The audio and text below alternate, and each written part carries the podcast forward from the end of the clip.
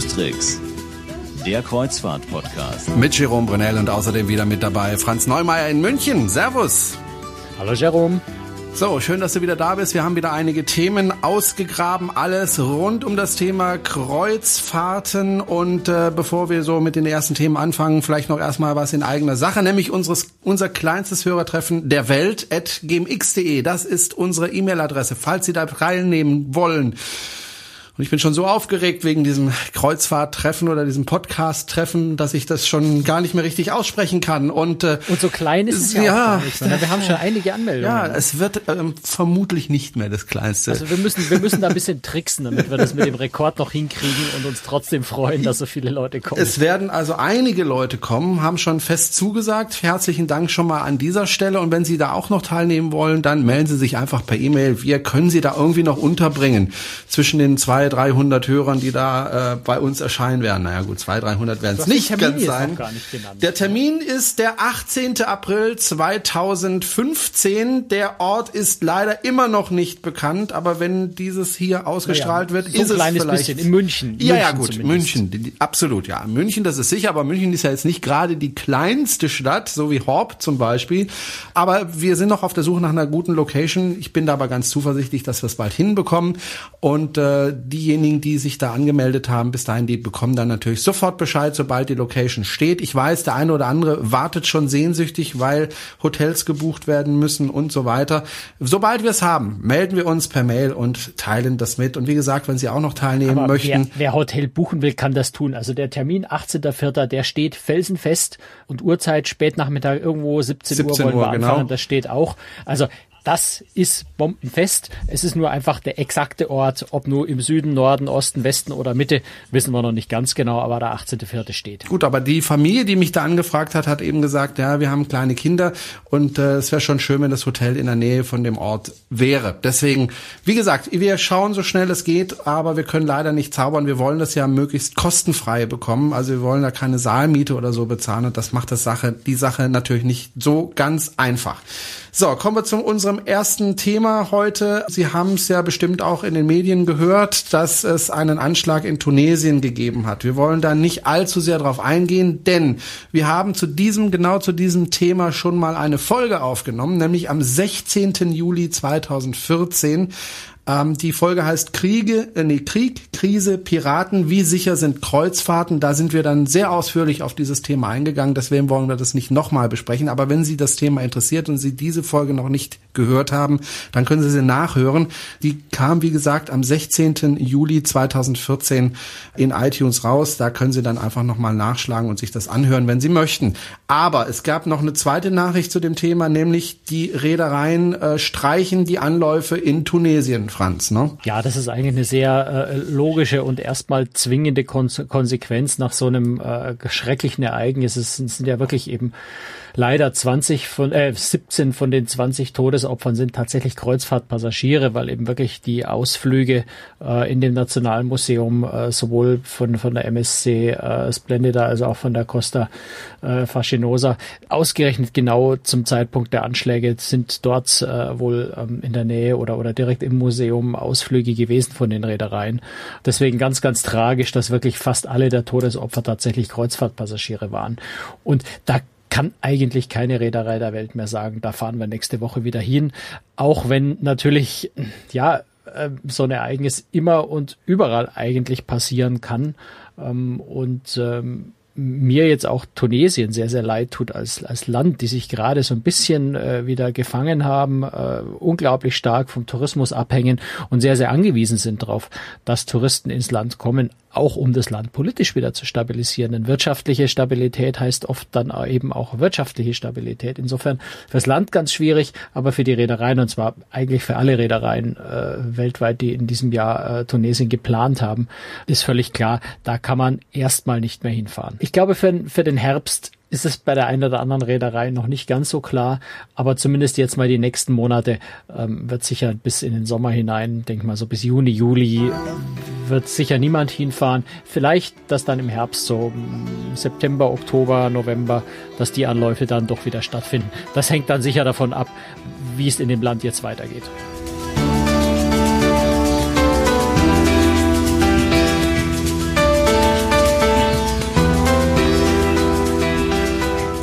Cruistricks, der Kreuzfahrt-Podcast. Und äh, vor zwei Folgen haben wir uns über das Thema Fotografie auf Schiffen oder neben Schiffen auf Landausflügen unterhalten. Und wir haben enorm viele Kommentare auf diese Folge bekommen und ähm, haben uns natürlich darüber gefreut. Ich würde sie gerne alle vorlesen, aber die sind teilweise so unglaublich lang. Äh, ich glaube, mehrere DIN A4 Seiten, das schaffen wir einfach nicht. Aber an dieser Stelle ein ganz herzliches Dankeschön an Volker, an Andreas und an Peter, die da kommentiert haben. Wenn Sie die Kommentare, die sehr interessanten Kommentare nachlesen möchten, dann können Sie das auf unserer Webseite auf cruestricks.de beim jeweiligen Podcast und äh, vielleicht möchten Sie auch noch kommentieren und vielleicht noch einen Hinweis, weil es offensichtlich sehr viele interessiert.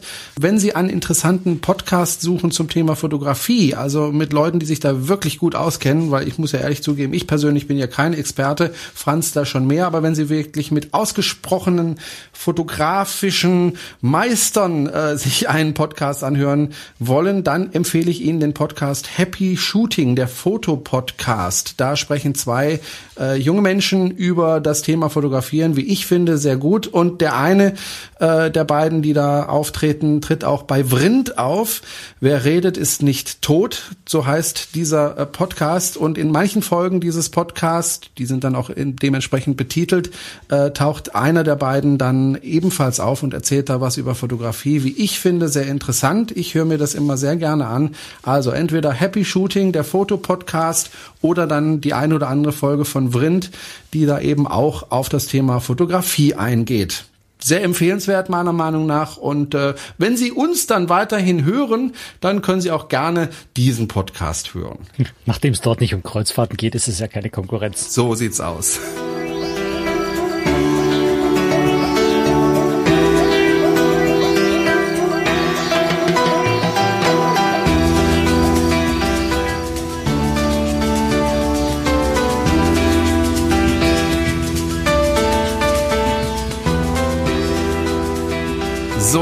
Muss jetzt gerade ein bisschen in meinen E-Mails kramen, um die richtige E-Mail herauszufinden, nämlich von Udo. Der Udo hat uns nämlich geschrieben, eine sehr interessante E-Mail und er hat da einen sehr interessanten Vergleich gemacht, nämlich mit der Mein Schiff 3 und mit einer Luxusreederei. Und er hat sich überlegt, was ist eigentlich günstiger? Ähm, fahre ich lieber mit der Lyrial äh, oder fahre ich mit der Mein Schiff 3? Wie sieht es eigentlich mit den Kosten aus? Und Franz, da hat er was ganz Interessantes, wie wir finden, herausgefunden. Denn eigentlich sollte man meinen, äh, mit der Mein Schiff 3 wäre es günstiger gewesen, aber so ganz war das gar nicht. Naja, hat er wirklich eine sehr, sehr spannende Rechnung aufgemacht. Also zum einen, er war, ich, ich denke, wir sollten die Mein Schiff 3 da tatsächlich als Beispiel nehmen. Ich glaube, es ist sogar gar kein so optimales Beispiel, äh, weil ja auf der Mein Schiff 3 tatsächlich sogar relativ viel inklusive ist. Aber Mein Schiff 3 soll hier vielleicht einfach mal tatsächlich stehen für alle großen Massenmarktschiffe würde ich mal so sagen. Und er hat da wirklich eine sehr spannende Rechnung aufgemacht. Er war anscheinend, weil ich vermute mal über Weihnachten oder über Silvester, weil die Reise relativ teuer war. Also in der, in der Außenkabine für 2000 2000 äh, Euro pro Person. 2520 Euro. Nee, das ist der Preis für die, die L'Oreal. Die 2000 Euro war mein Schiff äh, pro Person und er ist wohl mit Kind unterwegs. Und er hat das dann eben verglichen und hat gesagt, ich habe äh, erstens die 2000 Euro Reisepreis, dann hat er offensichtlich sämtliche Spezialitätenrestaurants durchgemacht ähm, und hat also nochmal 500 Euro extra Kosten für die Spezialitätenrestaurants und Getränke dort und hat das dann verglichen und hat gesagt, jetzt vergleiche, äh, nehme ich mal die äh, L'Oreal von Ponant, also wirklich eine 2000, äh, eine 264 Passagiere Luxusjacht äh, von der französischen Reederei. Und vergleiche mal die Preise. Und er ist dort tatsächlich auf einen Preis gekommen, der ungefähr dasselbe, beziehungsweise sogar ein kleines bisschen billiger war, als das, was er auf der Mein Schiff 3 bezahlt hat. Obwohl man jetzt normalerweise sagen würde, Luxusjacht und gehobener Massenmarkt kann man eigentlich nicht wirklich äh, vergleichen. Preislich Luxus ist immer viel teurer.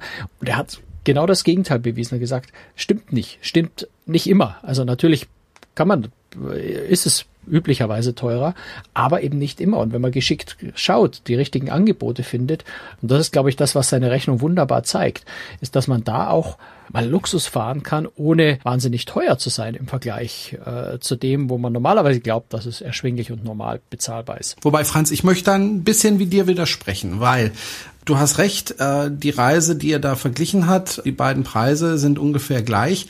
Allerdings hat er eines nicht gemacht, was man aber hätte machen können, nämlich er hatte relativ viel Nebenkosten, weil er eben in den Zuzahlrestaurants gegessen hat und weil er offensichtlich auch äh, Getränke an Bord getrunken hat, die zuzahlungspflichtig waren so dass er da ja, auf beziehungsweise in den Spezialitätenrestaurants, genau. wo man ja auch bei der Mein Schiff 3 äh, die Getränke bezahlen muss. So und hätte er darauf verzichtet, also hätte er einfach in dem öffentlichen Restaurant äh, gegessen und äh, hätte also in den normalen Restaurants gegessen, dann wäre er auf einen deutlich günstigeren Preis gekommen. Also ich finde insofern hinkt der Vergleich ein bisschen, weil als ich zum Beispiel auf der Mein äh, unterwegs war, habe ich eben darauf verzichtet, bis auf ein einziges Mal, äh, wo ich im Surf and Turf, nee, nicht im Surf and Turf, im äh, Gosh Restaurant gegessen habe.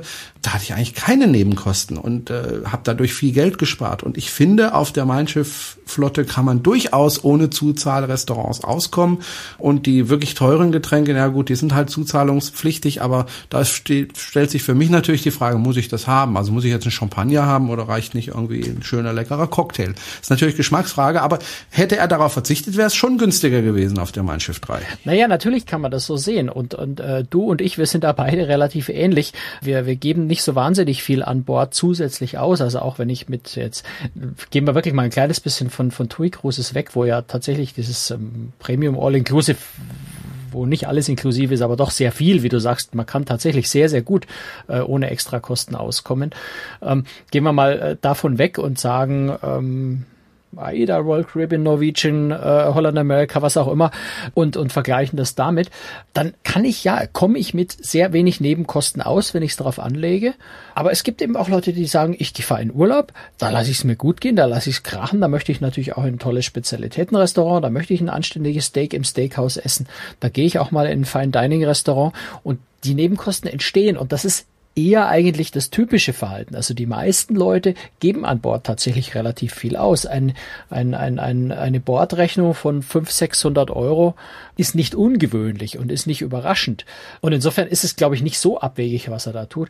Zum anderen muss man natürlich auch sehen, er vergleicht mit einem Schiff, in dem tatsächlich alles inklusive ist, beziehungsweise bei Ponant ist es ab der Sommersaison, ab der kommenden sind tatsächlich auch Getränke komplett inklusive. Er vergleicht es natürlich auch mit einem Schiff, wo die Dinge, die im, bei anderen Reedereien, bei äh, günstigeren Reedereien extra kosten, sind die Leistungen da eben schon inklusive. Und da macht es schon auch gewissen Sinn, das jeweils mit einzurechnen, zu gucken, wie komme ich insgesamt raus.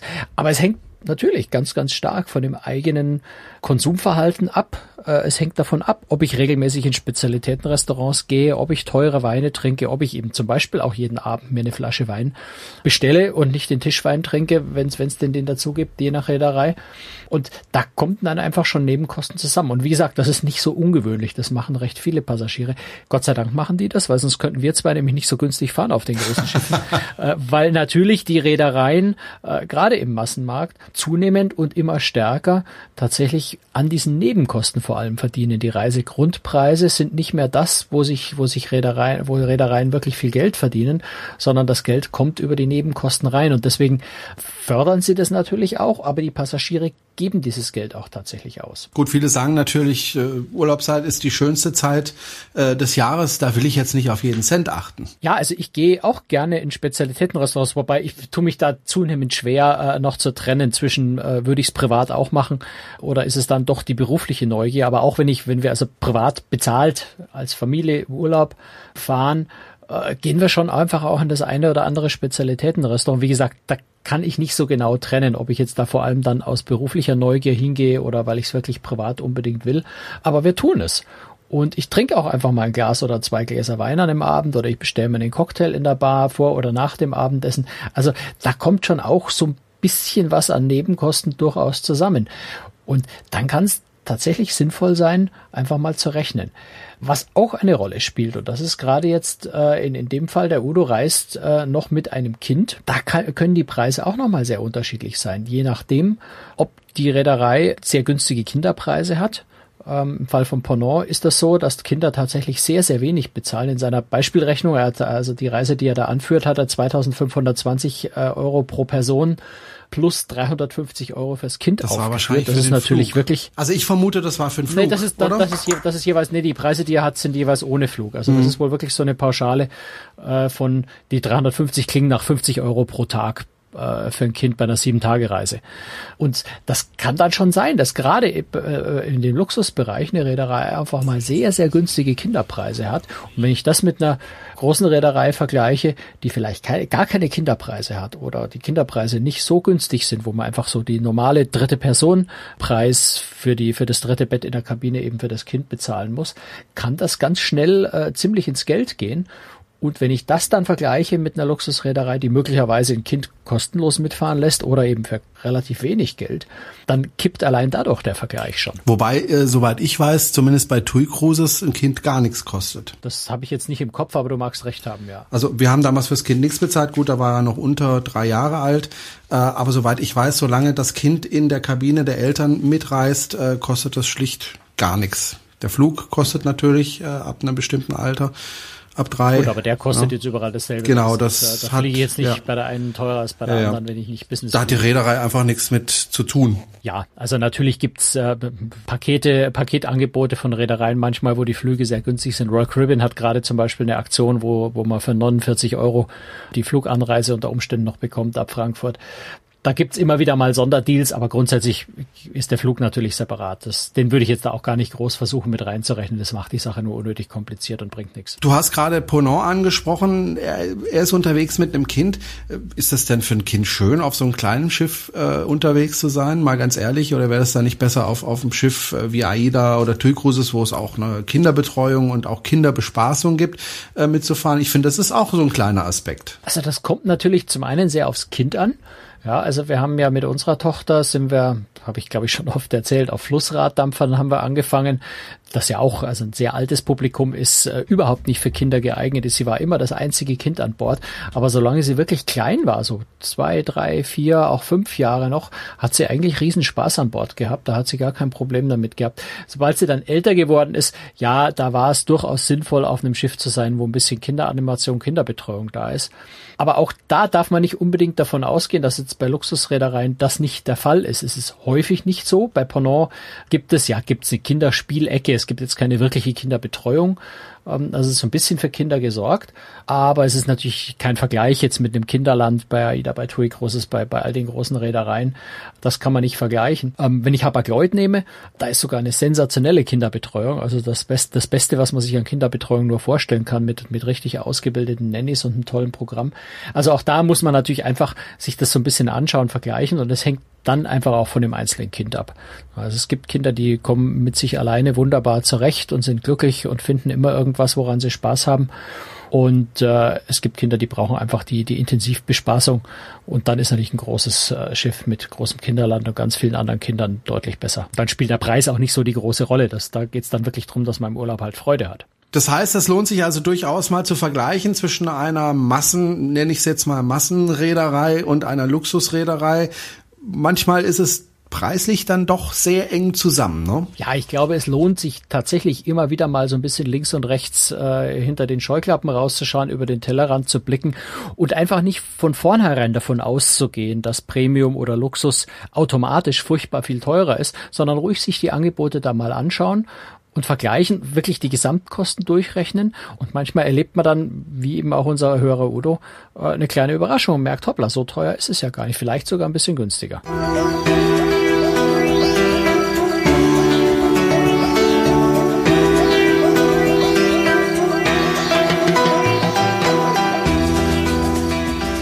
Großrex, der Kreuzfahrt-Podcast. Und unser letztes Thema ist ein sehr interessantes, wie ich finde, nämlich der Markt, also der Kreuzfahrtmarkt in Deutschland ist wieder gewachsen und mittlerweile, Franz, der zweitgrößte der Welt. Das finde ich doch erstaunlich. Ja, wir haben es jetzt nach äh, ganz vielen Jahren, in denen es immer wieder heißt, nächstes Jahr schaffen wir es vielleicht, nächstes Jahr schaffen wir es vielleicht. 2014 haben wir es tatsächlich geschafft. Wir haben Großbritannien überrundet und sind jetzt mit 1,77 Millionen Deutschen, die 2014 auf Kreuzfahrt gegangen sind, tatsächlich der zweitgrößte Kreuzfahrtmarkt der Welt, was dann doch ähm, ja eine ganz ordentliche Hausnummer ist.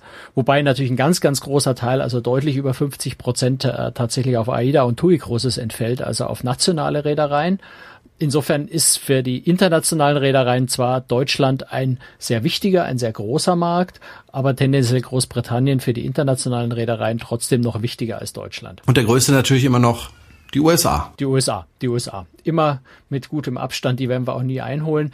Die einzigen, die das vielleicht schaffen könnten, und deswegen ist, glaube ich, mhm. unser Ruhm als auf Platz zwei äh, auch nur von kurzer Dauer.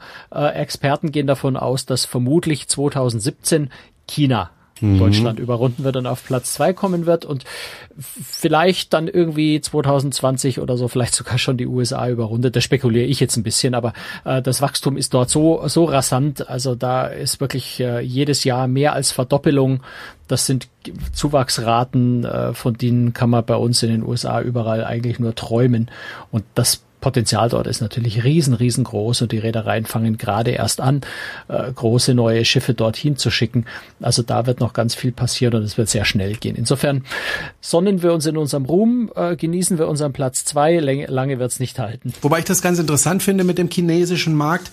Ähm, sind das äh, Leute, die aus China kommen und dann aufs Kreuzfahrtschiff gehen oder sind das Leute aus dem Ausland, die dann auf Schiffe gehen, die von China ablegen? Na, es geht tatsächlich um den chinesischen Markt. chinesischen Markt. Hm? Also der chinesische chinesische Quellmarkt, ja. wie das so schön heißt. Da würde mich echt mal interessieren, wie so eine Kreuzfahrt abgeht äh, oder abläuft, weil ich ja schon mal eine Flusskreuzfahrt gemacht habe. Äh, auf dem Yangtze habe ich ja schon öfter erzählt. Äh, und die lief so dermaßen anders ab als äh, jetzt eine europäische Kreuzfahrt, äh, dass mich interessieren würde, ob so eine Kreuzfahrt äh, auf dem Meer dann äh, ebenfalls komplett anders abläuft oder ob sich das dann doch ähnlich abspielt. Und ich glaube, das ist ein ganz, ganz großer Unterschied. Also wenn ich irgendwann mal die Gelegenheit habe, da mal mitzufahren auf so einem chinesischen, in Anführungszeichen, äh, Kreuzfahrtschiff, kann ich mal berichten, wie es da war. Und ich glaube, also zum Beispiel Unterhaltung hat überhaupt fast keine Rolle gespielt auf dem Schiff. Ja, also da sind sich natürlich die großen Reedereien auch noch nicht ganz so sicher und werden da sicher einiges ausprobieren.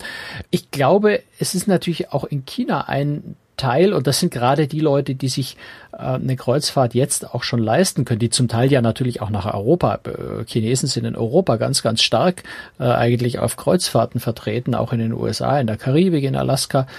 Das sind Leute, die oft ja auch im Westen ausgebildet sind, die sehr westlich orientiert sind und die tatsächlich dieses westliche Entertainment, die Las Vegas Shows an Bord und sowas ausdrücklich wollen. Also USA, Europa ist in China in diesen Kreisen ja sehr, sehr beliebt und insofern werden sich die Produkte ganz sicher unterscheiden. Natürlich, gerade bei den Restaurants auch werden die Reedereien da einiges tun und verändern im Vergleich zu dem, was sie in Europa und in den USA anbieten. Aber so im, im ersten Schritt, die Leute, die jetzt in China auf Kreuzfahrt gehen, glaube ich, sind sehr, sehr interessiert an diesem internationalen, an diesem amerikanischen, an dem europäischen, was die Schiffe bieten. Aber in der Entwicklung natürlich, wenn, wenn der Markt immer schneller wächst, werden die äh, Kreuzfahrten sicher dann auch immer spezieller aus unserer Sicht werden und uns sicher dann vielleicht auch für einen Europäer wie soll ich sagen, eher etwas schwierig vielleicht sein, wenn man sich da einbucht und dann äh, 95 Prozent, 98 Prozent der Gäste Chinesen sind, könnte sein, dass man sich dann als Europäer mh, mm, als Exot fühlt, sagen wir es mal so. Ich will nur mal ein Beispiel geben was typisch chinesisch ist und was die Reedereien treffen könnte, ist zum Beispiel, äh, wenn wir, Franz und ich, wenn wir zwei essen gehen, dann essen wir zusammen, dann unterhalten wir uns und danach trinken wir vielleicht noch einen Kaffee und es gibt noch einen Nachtisch und dann bleiben wir immer noch sitzen und bestellen noch ein Bierchen äh, und bleiben da, also was weiß ich, bis 23 Uhr abends und unterhalten uns da. Äh, in China ist das völlig anders. Also da trifft man sich, da isst man zusammen und sobald der Letzte fertig ist mit Essen, steht man auf und geht. Ja, und dann ist fertig. Als ich ja. das das erste Mal erlebt habe, war ich völlig fassungslos und sagte zu meiner Frau, wieso gehen die denn alle? Oder Nein, die gehen nach Hause nach Hause ins Bett oder? Genau, oder nach Hause halt. Ja, ob, wir waren meistens Mittagsessen, da wurde mittags gegessen, äh, dann war der letzte mit Essen fertig und dann standen alle auf und sind gegangen. Und ich war völlig perplex, was das jetzt soll. Wieso stehen die jetzt alle schon auf? Ich wollte doch jetzt eigentlich noch gemütlich da zusammensitzen. Nee, die sind dann aufgestanden, sind gegangen, das war's.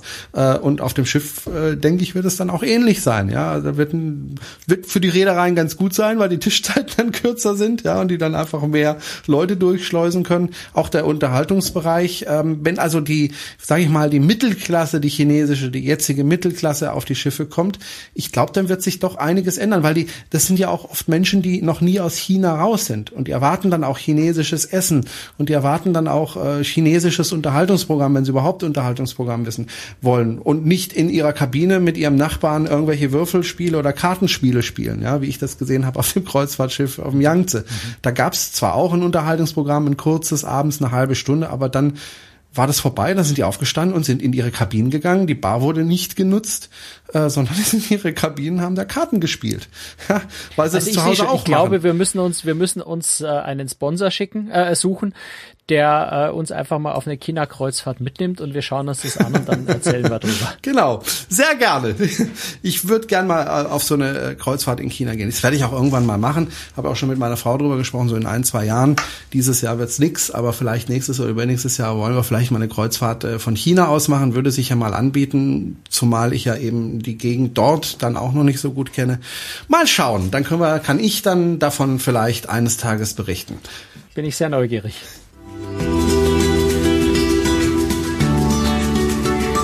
So, und wenn Sie wollen, dass ich äh, über die chinesische Kreuzfahrt berichte oder der Franz, dann spenden Sie uns doch Geld. Das können Sie gerne tun für diesen Podcast.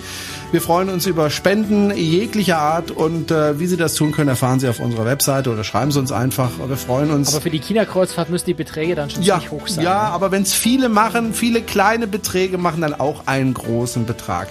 Und äh, wenn Sie uns unterstützen möchten, dann tun Sie das gerne. Zum Beispiel, indem Sie uns kommentieren in iTunes oder indem Sie uns vor allen Dingen weiterempfehlen. Wir freuen uns wirklich über jeden neuen Hörer. Franz hat ja vorhin gesagt, 1,77 Millionen Kreuzfahrten letztes Jahr. Da muss doch der ein oder andere Interesse haben an einem Podcast zum Thema Kreuzfahrt.